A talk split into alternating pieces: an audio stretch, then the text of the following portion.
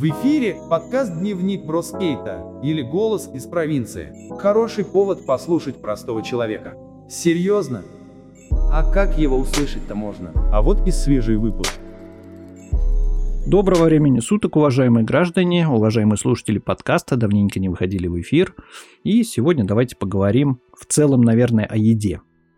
Вы знаете, в середине дня в моем провинциальном желудке появляются некие воспоминания. Некие воспоминания и предпосылки к моим личным гастрономическим желаниям разного рода. Вообще хочется попробовать какие-то вкусности, скушать то, что когда-либо ел, или того, чего не ел. Одним словом, мысли посещают. Вы знаете, отношение к еде у людей совершенно разные, это понятно. Лично я в целом к еде лоялен. По большому счету не хочу ограничивать себя какими-то особыми условиями потребления. И люблю в целом покушать все. Все, что съедобно для обычного человека, то и едим. Иное дело это возможности. Ну, проще говоря, деньги, да? Когда ты можешь себе позволить многое, то твои гастрономические горизонты естественным образом расширяются. И можно даже покопаться в некой экзотике, или найти для себя много интересного, тех же каких-то особых вкусностей. Ну и иное дело реальность, в которой мы живем. Почему у вас огурцы соленые? Итак. Хорошо, дайте. Два. Давайте немножко поговорим о истории советского общепита. Как человек, рожденный в СССР, я, конечно, ну, никогда не был обделен едой. На самом деле, что бы там ни говорили, еды в СССР было в достатке. Ее было много, и ассортимент, как принято говорить, был, конечно, немного меньше, чем сегодня, да, и предпочтения трудового класса как таковые ограничивались, ну и простыми, понятными нам вкусами. А стала быть, какая-то экзотика в те времена была, ну и не совершенно-то и нужна, или, можно даже так сказать, не востребована. А, вы знаете, в школьные годы, в годы студенчества, те же советские столовые, они полностью покрывали все мои потребности. И даже когда папа давал там рублик, можно было пообедать в той же самой столовой и весьма вкусно, сытно и успешно. Даже Владимир Ильич Ленин после Октябрьской революции первым делом он как бы озадачился именно организацией общественного питания и тех же самых столовых для рабочих. Советская власть штука прочная. Ее создали рабочие крестьяне не на год, а окончательно. И назад пути не будет никому. Пока вы, кулаки, еще существуете, хлеб вы будете отдавать. Не отдадите, возьмем силой. Советский принцип «голодный рабочий, плохой работник», на мой взгляд, актуален, конечно, и в наше время. И по себе я это точно знаю. Когда ты думаешь о еде, а не о работе, э, в этом нет ничего хорошего. Также можно с уверенностью сделать вывод, что именно этот тезис Владимира Ильича Ленина стал основой некой советских столовых, и практически в каждом населенном пункте, не говоря уже о предприятиях, где трудились многие люди, была реализована та же система кормления трудящихся. Мне же нравился этот лозунг «Долой кухонное рабство», женщина больше не должна изнывать в плену кастрюль и сковородок. Был и такой тезис. Вы знаете, на мой взгляд, это очень правильно. Если представить себе некую традиционную систему, по которой живет обычный человек, это все время жизни наша занимает работа. Ну, что с этим поделаешь. Ну, а если представить, что после работы нужно еще стоять у плиты, то совершенно становится не по себе. Вы знаете, сам я постоянно нахожусь в подобной схеме жизни, и это порой даже где-то местами бесит. Можно, конечно, забить и обойтись чаем, но как-то, вы знаете, некомфортно, особенно если на постоянной основе пить только чай по вечерам. Как итог, может возникнуть плохое настроение и некая нервозность. И ты, дружище, мне не звони, на сообщение не отвечай. Ты извини, бухать не время, время пить чай. Еще один скрытый смысл именно общественного питания – это общение. Вот самый интересный такой тезис. Люди, они не шарахались друг от друга, как сегодня, да? Они сплочались в очередях за столиками, вели беседы, умели разговаривать друг с другом. Это очень важно. Сейчас такого, конечно, нет. Ну и тренировка самой культуры общественного питания – поел, убери за собой. Даже можно сказать таким образом, что такой принцип приучал к порядку, и никаких тебе слуг и халдеев, и в помине не было, все равны. А теперь где мой официант? Давай стучать ложкой по столу, туда-сюда, пятый-десятый, не очень хорошо. А вы почему тут стоя выступаете? Стоя можно только там. А туда нас социолог не пустил. Ничего, мы так тут. Ты денежки плати. В 1930 году в Советском Союзе питание берут на контроль ученые умы. И появляется, соответственно, структура Институт питания. где по большому счету разрабатывается правильный рацион приема пищи. Над этим начинают работать, его начинают разрабатывать. Это еще, конечно, не ЗОЖ, но скорее забота о неком состоянии здоровья рабочего класса. В этой связи наших граждан их поделили по неким категориям профессий, где самыми нуждающимися стали, конечно же, люди тяжелых профессий, как и сейчас. Сейчас нажрутся, станут песни орать. Всю капусту у нас сожрали на месяц вперед, сволочи. Да-да. То же касаемо самого бургера, то, собственно говоря, история советского гамбургера, как некого элемента быстрого питания, она начинается с 1936 года, когда некто Анастас Микоян привозит из Соединенных Штатов целых 25 автоматов по производству гамбургеров. Эй, детишки, как жизнь, пацаны? Мы помощники вашего делового партнера Марселоса Уоллеса. Что за гамбургер? Чи -чи Чизбургер. Нет, точнее, где затарились? В Макдональдсе, в Венди, в Джек the Бокс. Где? Да, в Бикахуна бургер. Бикахуна бургер. Это гавайская обжорка. Слышал, они вкусно готовят.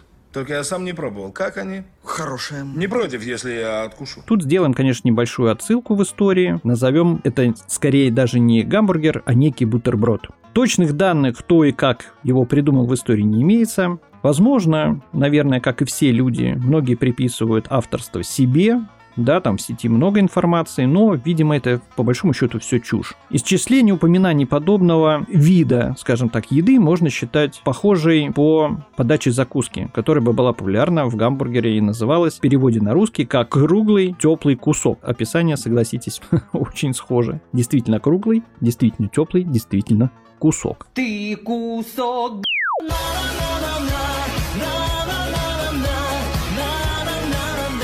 Говорят, родоначальника этого гамбургера, да, его ели иммигранты по пути в Америку. А гамбургский стейк подавали между двумя булками. Схема подачи похожа, Соответственно, авторство себе приписывают разные граждане того времени. Тот же, например, Чарли Негрин. Также еще один был человек Фрэнк и Чарльз Менчес, Оскар Вебер Белби и Флетчер Дэвис. Короче, куча народу, которые приписывают себе авторство, хотя это все, по большому счету, вилами на воде писано. Марк! Джон! Фрэн! У вас там что, кроличья нора? Пацаны, разомнемся? Если говорить совершенно откровенно, то лично я приписывал бы авторство гамбургера коту Матроскину из Простоквашино. Помните эту прекрасную сцену, да? Неправильно это и дядя Федор там бутерброд ешь. Стало быть, сугубо в Америке признание гамбургеров вышло в Сент-Луисе на Всемирной выставке в далеком 1904 году где все люди сказали «Ах, как вкусно и просто, надо же ту-ту-ру-ту-ту».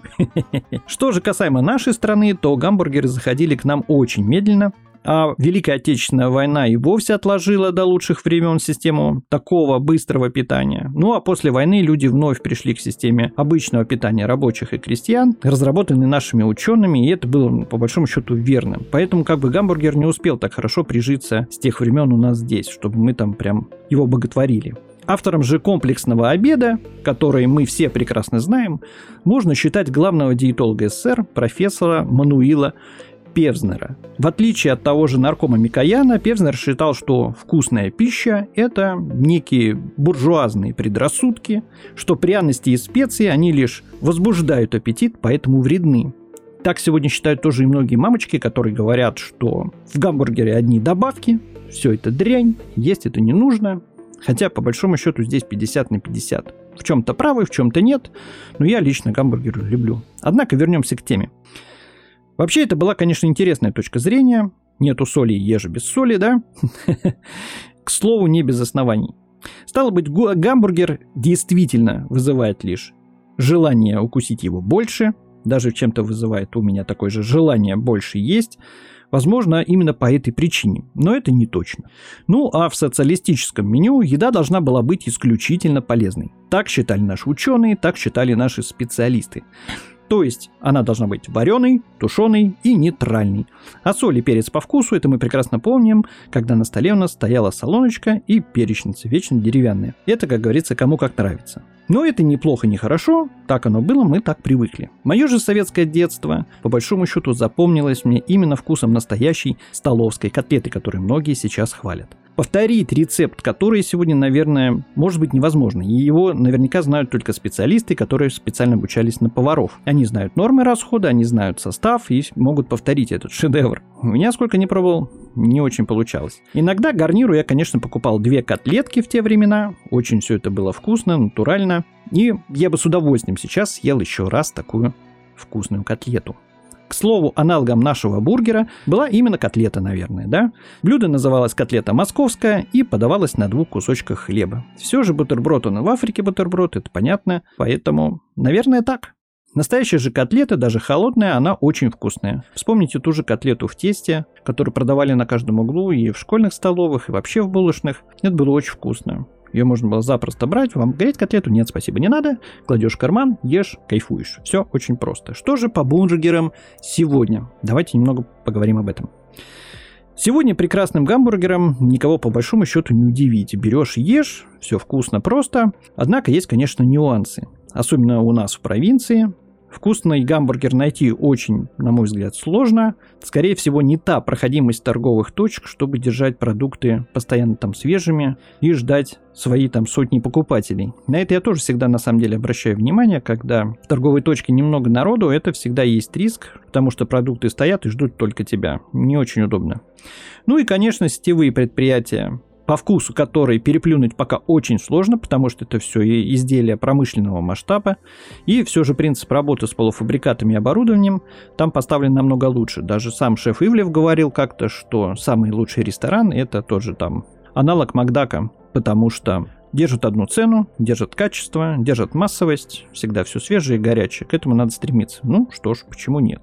Ну и, конечно, развивать фастфуд – это нормальная тема, это здорово, потому что пожевать, скажем так, траву и впитывать некие принципы ЗОЖ мы всегда успеем. Ну, а не успеем, так и бог с ним, ибо еда, она всегда для мужчины настоящий приоритет. Ну и на этой позитивной ноте разрешите попрощаться с вами. Приятного всем аппетита. Это был подкаст «Голос с провинции». Маленькие заметки о еде. Пока.